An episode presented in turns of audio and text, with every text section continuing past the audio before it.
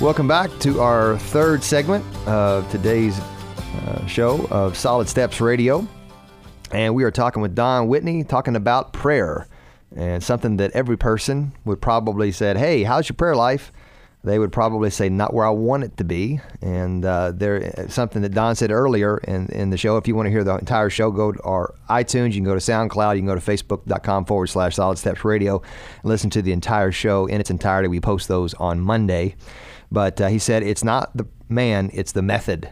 So there's nothing wrong with you if you don't know how to pray. And I remember something you said last week, Don. You said you can't do something. I'm paraphrasing. You can't do something you haven't been taught, and that praying yeah. is something that you can be taught. And this, you know, uh, what I love about this is we can teach others and and point others to, you know, just to increase and improve their prayer life because it can be so boring. It can be so kind of almost irrelevant, irrelevant almost. I mean, it's just it's just so tiresome. And yet, I love this fresh way, uh, this fresh perspective of what you're talking about, Don. Uh, yeah, it is. It is fresh, and the thing about it is, it's fresh every day. It's not just well, this is some new teaching, and now uh, next time, you know, it's going to start to become routine. Every day is a different prayer because you're going through a different passage of Scripture. And so, even though you pray about the same things every day, which is normal because your life doesn't change dramatically too often from one day to the next, yet it's a different prayer because you're praying your concerns through a different passage of Scripture. And that's just so easy to do. So, uh, you know, so whatever day of the month it is, you can just grab, you know, Psalm 29 or, you know, what again, whatever. I, I liked what you said last time. Then you add 30 days to that to each uh, whatever the day is. So if, if today's the 29th and you just fast forward 30 days and and you have several different uh, several different options to pray those scriptures back to the Lord. Yeah, the benefit of that, some people say, well, that sounds a little complicated, even though even though it's not. Just you take the day of the month and add thirty. But the benefit of that is it it, it it keep it gives you a place to go. The last thing we need in our devotional life is, you know, to come to the psalm, say, okay, I'm going to pray one of the psalms like I learned on the program, and they look at one and say, nah, I don't like that one, and so they thumb through and find another one, and they look at, and no, I prayed that one the other day. Well, they're already going downhill. Uh, you know, they're already losing momentum. That's the last thing we need in our devotional life. With the Psalms of the day, it gives you five different Psalms to look at every day. And I just say, look, take 30 seconds and just pick the one that stands out to you. And and then the second benefit is over time, it's going to take you through all 150 Psalms in a systematic way. They're all equally inspired. They're all equally worthy of being prayed through. They're not all equally easy to pray through, for sure. And that's why to have five different Psalms every day is is just a great benefit. It's it's worked for me for about more than 30 years. Oh wow, that's that's awesome. Um, talk with us, Don, about how you can you can even expand beyond the Psalms? How do we yeah. how do we use the other pieces of Scripture? Yeah, I, I do believe the Psalms are the easiest place in Scripture from which to pray Scripture because of the the inspired purpose of the Psalms. All the Bible is equally inspired, but not all the books of the Bible were inspired for the same purpose. The Psalms, as your listeners probably know, were originally the songbook of Israel. They were songs. They were songs inspired by God to be sung back to God. Mm. In other words, these are uh, these are praises we know God accepts. This is true praise. And uh, Ephesians five nineteen, Colossians three sixteen tell us we're still today to sing psalms and hymns and spiritual songs. So, because it's the only book of the Bible inspired by God for the very purpose of being reflected to God, I think the Psalms uh, generally are the easiest place in Scripture from which to pray Scripture. However, I believe you can pray other parts of the Bible as well, all the Bible once once you know how to do it. And so I think the next best place are the New Testament letters. And that's because there's usually just so much packed into almost every single verse. So I've just picked it written in 1 Thessalonians chapter 2. And I intentionally picked a, a passage that's not so familiar perhaps to your listeners. So, what would it be like to pray through 1 Thessalonians 2? Well, let me back up and say, why would someone want to pray through 1 Thessalonians 2 in the first place? Most likely, it's because they were doing their daily Bible reading there, and they said, you know what, this really ministered to me. I want to go back and pray through what I just read through. Mm. So, for example, 1 Thessalonians 2, verse 1 For you yourselves know, brothers, that our coming to you was not in vain. If I had been praying through this passage this morning before we, we came on the air, I would have said, Lord, I pray that my coming to the Solid Steps radio program would not be in vain. I don't want to waste the listener's time. I don't want to waste my time. I pray instead there would be much lasting fruit come from this, that no one would turn off this program and say, well, that was in vain. That was a waste of time. And so I would just go through that passage just mm. like that, talking to God about what comes to mind. And you know what? That's going to be different than any prayer you ever pray in your life. Mm-hmm. And you never run out of anything to say. I require my students at the seminary once during the semester to spend four consecutive hours alone with God. And the first day I say that, you should you know see their response. But after I've taught them how to meditate on Scripture and how to pray the Bible, almost every one of them reports later that they spent more than four hours. Not because they had to, but because they were enjoying it so much. Because if you have plenty of time, you just keep turning the page. You never run out of anything to say in your prayer. Mm. But most of us, most days, the time available for prayer would be closer to four minutes than four hours, right? Yes. But this method still works. You just don't get as far through the passage. So that's the second best place. And, and do I have the time briefly to talk about a narrative passage? yeah, absolutely. Okay. So then let's talk about how do you pray through a narrative, a story. This is important, guys, to know this because that's the biggest chunk of our Bible. Uh, most of the Gospels are narrative, the book of Acts, all those Old Testament stories. But there's one big difference in praying through a narrative passage and in what we've seen thus far. Uh, thus far, we've looked at the text microscopically. Uh, the Lord is my shepherd. Five words. You can pray a long time over those five words, perhaps. Uh, as we showed in First Thessalonians uh, two, verse one. You know, just a few words there, and you can pray about uh, a number of things may come to mind. But with a narrative, you have to back up and get the big picture. Uh, for example, if I were to pray through uh, the narrative in John chapter 5, it begins with After this, there was a feast of the Jews. Well, you know, what do you do with that? If you had to come up with something, you might pray about feasting or confess that you feasted too much. Uh, no, probably what you're going to do is look at all nine verses in this narrative, in this story, and pray about the big, broad brushstrokes that are there. Because, guys, usually in a narrative in the Scripture, you have you have uh, you know uh, all these stage setting verses that lead up to a punchline.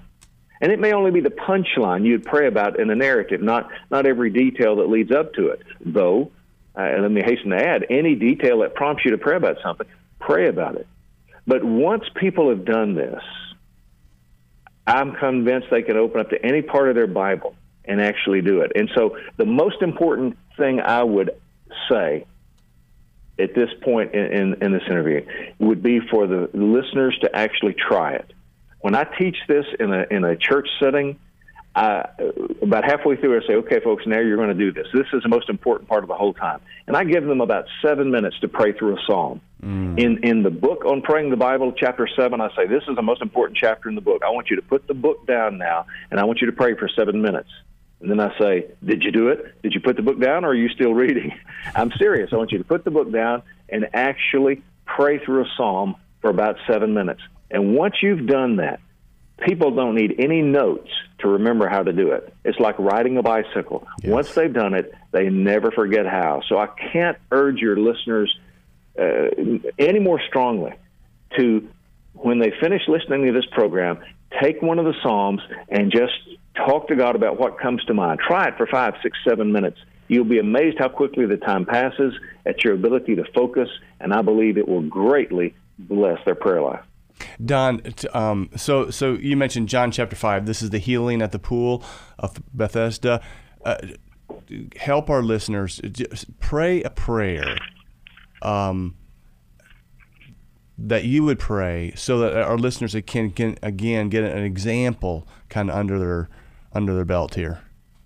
Well, I mean, for example, it goes in verse 5 one man was there who had been an invalid for 38 years. Just right there, you may be pressed to pray for someone that you know very well, and they've had some disability for many, many years, and you just it's just part of who they are. That's all you've known them, and so you almost take it for granted. But almost certainly, they get discouraged by that disability quite often. Mm. And you might pray that, like this man, had the same disability 38 years before he was healed. Pray for God to heal that person. perhaps though it's been a long time. Pray that they would be encouraged. Perhaps pray they, if they're not converted, through this it would lead into Jesus.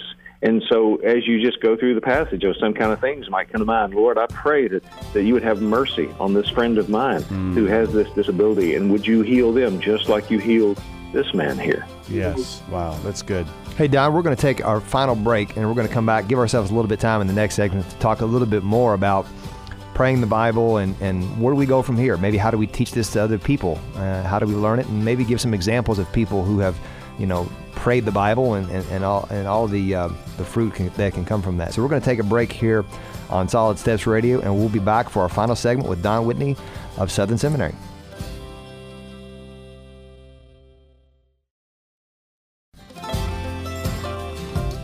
Welcome back to our final segment of Solid Steps Radio. We want to thank our sponsors, Carol Rogers at Carpet One and L&N Credit Union for sponsoring the show. If you need some new carpet or flooring and you have some financial needs, please look those guys up. We appreciate their helping us out here on the show. We're talking to Don Whitney today, talking about our prayer life. And a question I would ask is, how's your prayer life? And the answer is probably not. The answer probably is like mine. It's not nearly where you want it to be. And we've been speaking the past hour, better part of an hour, with Don Whitney about our prayer life. And he's got a book called Praying the Bible. Uh, it is at biblicalspirituality.org, Amazon, or you can go to a Christian bookstore and find that. And it is a great read and talking about how we can amp up our prayer life and be taught the methods and uh, how to improve that. You know, guys, listeners, if you if you've got family, uh, kids, grandkids, nephews, nieces, pick up that book. Pick up that book and begin to implement this practice in your family. I think it will absolutely be life changing, and our kids and our grandkids. You know, the goal is how do we continue to pass on our faith so that our great grandkids, our great great grandkids, know and walk with Jesus and can and follow God and uh, so, Don, I, am I'm, I'm just grateful for what God has put on your heart and how He's taught you and how you're passing it on to others and how we can improve, you know, our prayer life and using using the Scriptures.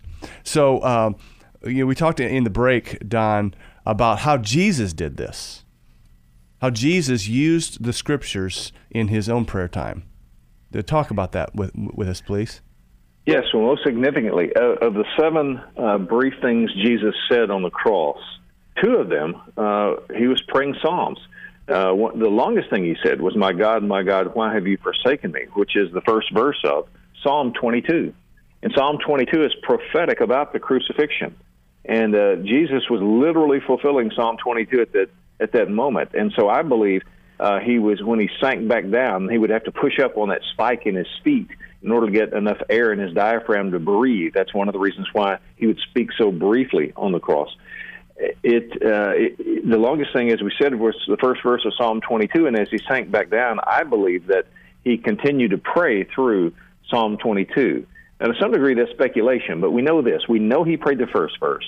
We know why he spoke briefly, and since he was literally fulfilling Psalm 22 at that moment, I believe that he would continue to pray through that. And then at the very end, he said, Into your hands I commit my spirit, which is from Psalm, uh, I, I, believe it's 32. So Jesus prayed the Psalms. Mm-hmm. It's not the only way to pray. I mean, we, we, we have the model prayer Jesus gave us. And frankly, I believe that if you pray the Bible, you'll pray the elements of the model prayer. We, we never see the apostles later in the New Testament praying the model prayer, so that's why we take it as a model. We may pray it verbatim, but it, it's a model, and those are the elements that should be in our prayers. And if we pray the Bible, those elements will be in our prayers. And that's not to say that we can't just spontaneously pray whatever comes to mind as you're driving in the car or walking down the road. But I think for our regular, ongoing, uh, stated times of prayer, so to speak, there's no better way than to pray the Bible. And Jesus, we know, prayed the Bible. We know in Acts chapter 4, uh, the early church prayed the Bible, that place where they prayed and the place was shaken. They were praying mm. from Psalm 2. That's that's good stuff. So so Don, as a dad, as a grandpa, uh, for our listeners, how do we how do we incorporate this into our family? How do we how do we teach our our wife, our our, our kids, our grandkids? How do we do that? Well, the, the best way is just to model it uh, when when there are times you're you're to pray and they hear you pray, if you pray from the Bible and you do that consistently, I think they'll catch it uh, from from hearing you do that. But in terms of actual training, what we did in family worship uh, with our daughter was uh, we would we would try to pray about at least one thing we had read about. So, for example, if we read John chapter three about where Jesus talks about uh, to Nicodemus about being born again, I, I might say, "Who do we know we can pray for? Who, like Nicodemus, also needs to be born again?" And uh, if the next night, then we're in the next chapter, John chapter four, the woman at the well. Uh, we might pray, okay, who's a woman we know who needs to meet Jesus, like this woman mm. met Jesus. And that does two things. Number one, it, it trains the family to get your prayers from the Bible, to have your prayers guided and shaped by the Bible. And, and secondly, it gives the variety that, that we desperately need. As we began the, the program, we said the, the almost universal problem is people tend to say the same old things about the same old things. And that's, that's boring if you do that enough. And when prayer is boring, you don't feel like praying. If you don't feel like praying, then you don't pray uh, with any fervency or consistency. And the simple, permanent biblical solution to that is to pray the Bible. So if each night in family worship you you uh, you are in a different chapter that you read, draw from that chapter what you pray about. It's going to be a different prayer every night. It's going to avoid that saying the same old things about the same old things.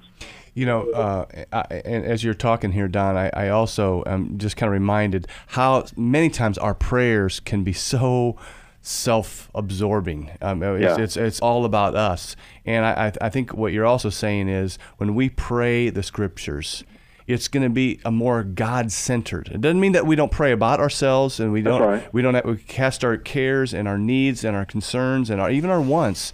Um, but it's going to be more of a God-centered focused prayer than uh, than not. That's right, especially when you use the Psalms, which are so much about praising God.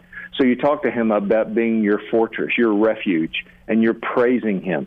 And you know that's acceptable praise. He inspired that praise. And that, that makes our prayers more God centered. Even though, as you said, you know, we'll pray about about the same old things. That's normal, but in a more God centered way. Yeah, and I, th- I think when that happens, I think uh, again, not to we, we we can't twist the arm of God, but I do think that God leans down and, and, and listens in a more eager way, so to speak, um, when we use His Word and when we have a, a God centered focus in prayer. Well, in prayer, we must pray, as we said earlier, in accordance with His will. First John tells us that, and we have no greater assurance for praying the will of God than when we're praying the Word of God. Mm, that's good. So okay, so Don, um, we're at a Bible study. There's a there's five couples, six couples. Um, how do you, uh, before we kind of have to wrap up this hour, how, how should we and lead in in prayer? I guess the same way, right? Yes, uh, and now I would say, by and large, you don't want to try to pray through the Bible with a group unless the group has first done so individually. Uh, it, it, so they'll have some idea. If they've done it privately, they'll have an idea of what it's like to do that with others. So th- that would be the first point. But um, now you might say, in one way, just okay, assign everybody a verse. You pray from the first verse. You pray from the second verse in this chapter. You pray from the third verse.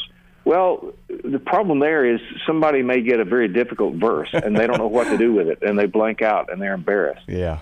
Uh, you could have people uh, read the psalm, and then when it's time to pray, just have them choose a verse, read that verse out loud, and and begin their prayer from that, and that can work fine. But I found that the best way, if you're the prayer leader, you read the psalm or read the passage to begin with, and then just call out one at a time as needed those uh, words or phrases that are most conducive to prayer. So you, you you call out, you know, something like "The Lord is my shepherd." Just about anybody can understand that and just about anybody can pray uh, from that. And then when it's quiet, you call out, "I shall not want." You know that, that's an easy one, and people can pick up on that and start their prayer with that. And I'm going to avoid calling out the phrases from that passage that that people would not understand, perhaps, or would yeah. find it more difficult to pray through. So I just prompt their prayer uh, with with phrases from the text. Just call it out and let people grab onto that and start praying. Mm, that's good. You know, uh, listeners, I just can't encourage you enough to to to put this into practice. And uh, you know, I, I think about how many times I have prayed Scripture over my family. um, uh, one of my favorite verses that I pray over my son is uh, 1 Corinthians 16, 13, 14. I, I pray a simple prayer Lord, help Drew be on his guard. Lord, help him to stand firm in the faith, that the Lord Jesus would be the center and focus of his life, that he would be a man of courage, he would be strong, and he would do everything in love. Lord, help Drew, my son, to live this these two verses out. And uh, Don, I'm, I'm going to ask you to pray for our men right now as as they're listening. Would you pray um, just boldly for their strength and courage, and to practice this in their own prayer life? Yeah, I'm going to take from one of the Psalms of the day here, Psalm 144, just a couple of verses. Verse 1 Blessed be the Lord my rock, who trains my hands for war and my fingers for battle. Mm. Lord, these men who are listening um, need training for spiritual warfare.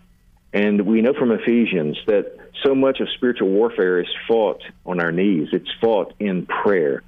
So, through this teaching today, train these men in their their prayer lives for, for spiritual warfare. Make them greater prayer warriors because they learn to pray the arrows of your word and that this is their weapon. It is indeed the sword of the Spirit Ephesians tells us. And may they, they wield the sword of the Spirit in prayer, praying your word back to you, praying your own words, your will, by means of praying the Scripture.